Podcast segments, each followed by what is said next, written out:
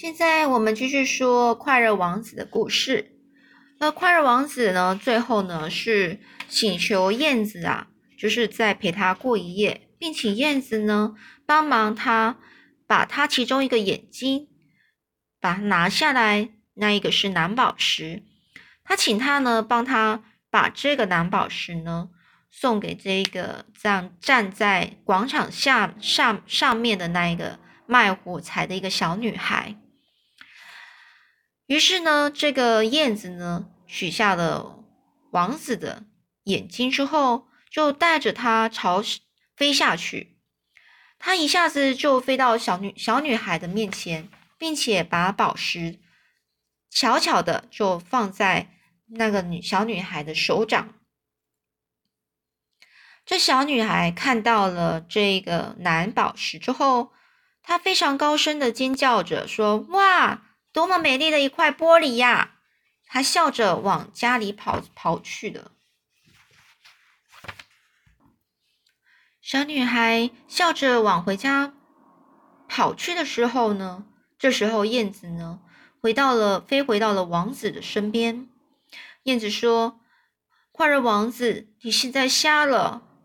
我决定我要永远陪着你。”这可怜的王子说：“不不不，小燕子。”你得要去埃及呀！这燕子说着呢，就说：“我要永远陪着你。”然后呢，这时候它飞到王子的脚下去休息睡觉。第二天呢，这个燕子整日是坐在王子的他的肩膀上，他开始说着自己以前去别的国家、别的地方所看到的一些经历。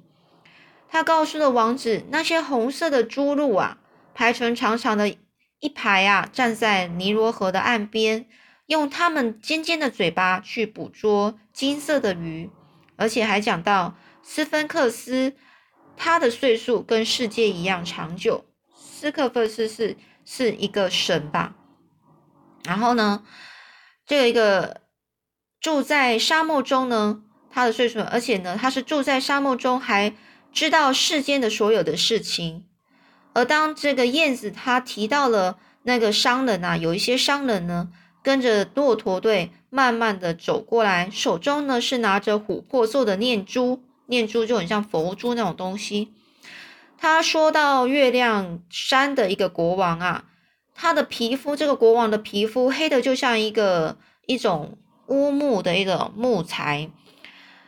他崇拜一块巨大的水晶，于是呢，他讲到那些睡在，并且哦，这是这个是另外一件事情。燕子说到了另外一件事情，然后接下来呢，燕子又说，而且呢，他还看到呢，那条睡在棕榈棕榈树上的一个绿色大蟒蛇啊。这个大蟒蛇呢，需要二十个传教士，就是一些宗教的传教士，用蜜糖做成的糕点来喂它。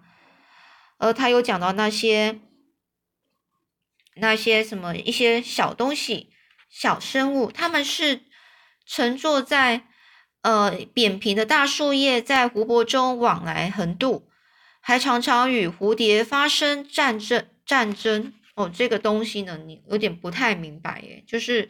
他说有一个小的很生物，非常微小的生物，然后会飞的，哦，然后呢，他就说，它可以呢，就是经由那个扁平的大树叶，然后直接在湖泊上，然后这样子，这样子，呃，就是经过呃坐，就是坐船，我们说坐船过来，它是坐树叶过来这样子，然后坐过来之后呢，还常常常呢跟那个蝴蝶。呃，发生一些战争，哎，你们 这是什么东西？或许这里讲的就是另外一种种类的蝴蝶吧。那这个王子就就继续说了：“亲爱的小燕子啊，你跟我说了好多特别稀奇古怪的一些事情，可是我觉得没有什么事能够比呢这个世界上的人呐所受的苦难更特别的了。”小燕子，你就在这城市上空飞一圈吧，告诉我你在上面看见了什么。于是呢，这燕子呢就飞过了城市的上空，看见这些有钱人呐，在自己的漂亮的房子，很快乐的、很快乐的样子，而乞丐们却坐在大门口上，肚子在很可怜的挨饿着肚子。于是燕子又飞进阴暗的小巷子，看见那饥饿的孩子们露出苍白的小脸，无精打采的看着昏暗的街道。就在这，就在一座桥的桥洞里面，有两个孩子相互着拥抱着，想使想让彼此更温软一些。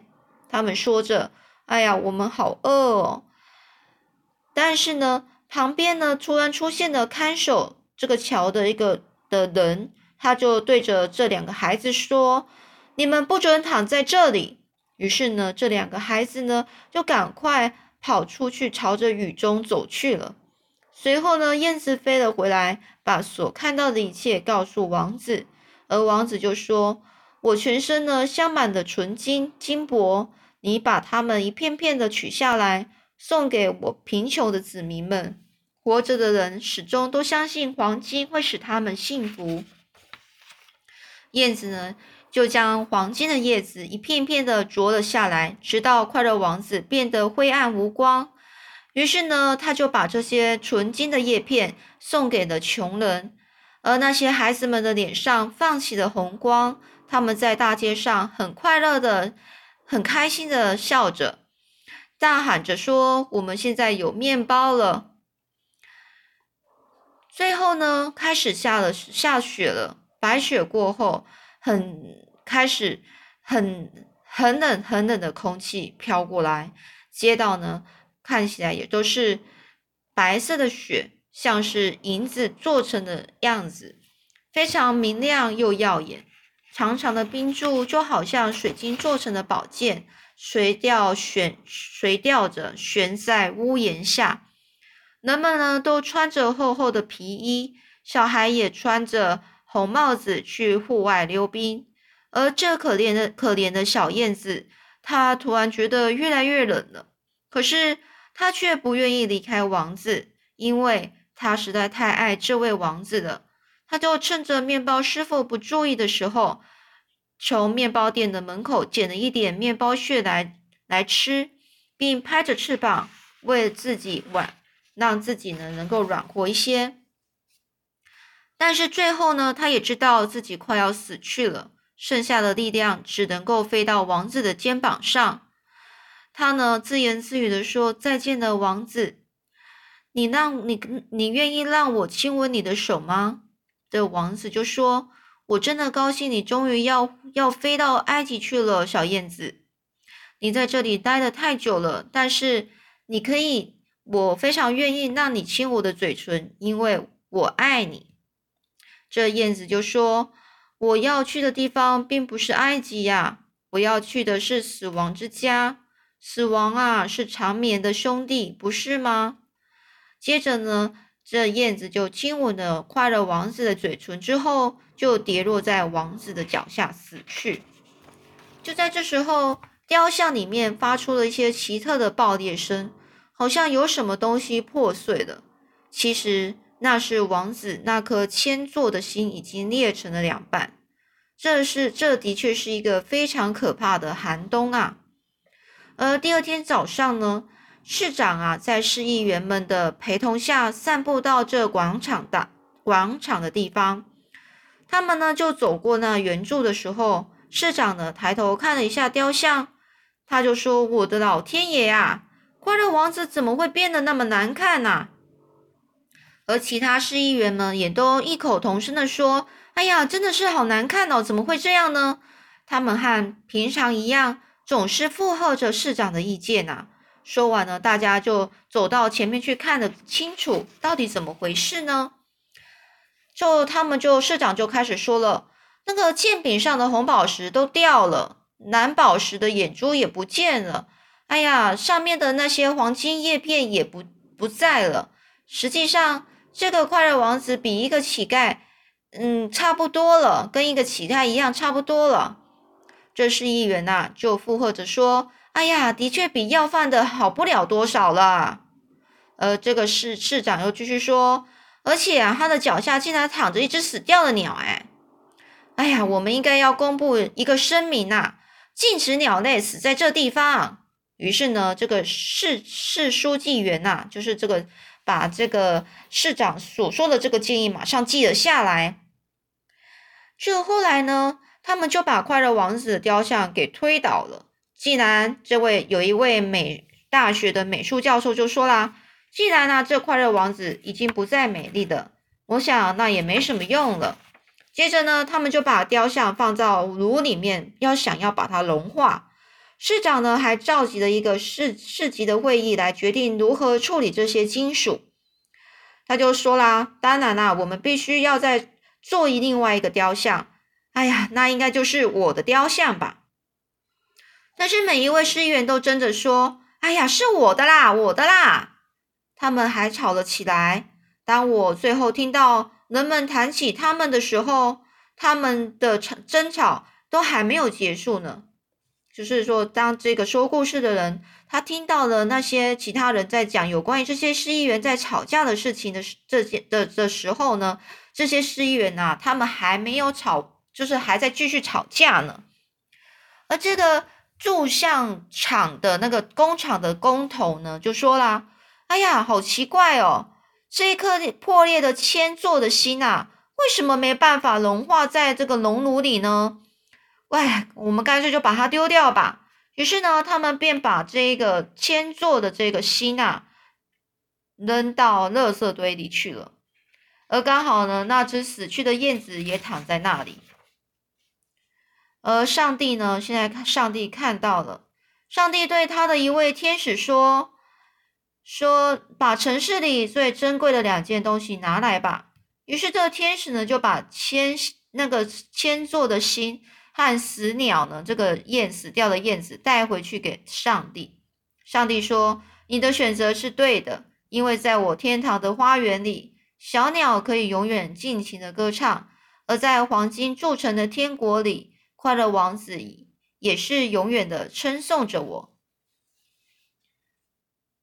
好，所以呢，这就是快乐王子的结的故事结结局喽。那呢，这个听起来感觉好像不是很快乐，但是呢，他是快乐在什么地方呢？他帮助了那些贫困的贫困的人，牺牲了自己，而上帝呢，也也感受到他的这个心啊，所以呢。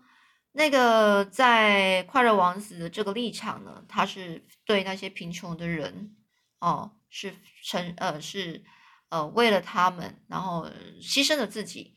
对燕子来说呢，他看到快乐王子，呃的这样子一个感，呃这样子一个善行呢，他就爱上了这个快乐王子，呃，而且呢，也帮助了快乐王子去完成。呃，就是去救济贫困、贫穷、贫穷人家的这件事情，于是他也是很无私的。于是这两个人无私的人呐，无私的这个的快乐王子跟无私的燕子呢，到最后都上了天堂。我在想，应该就是这么回事的。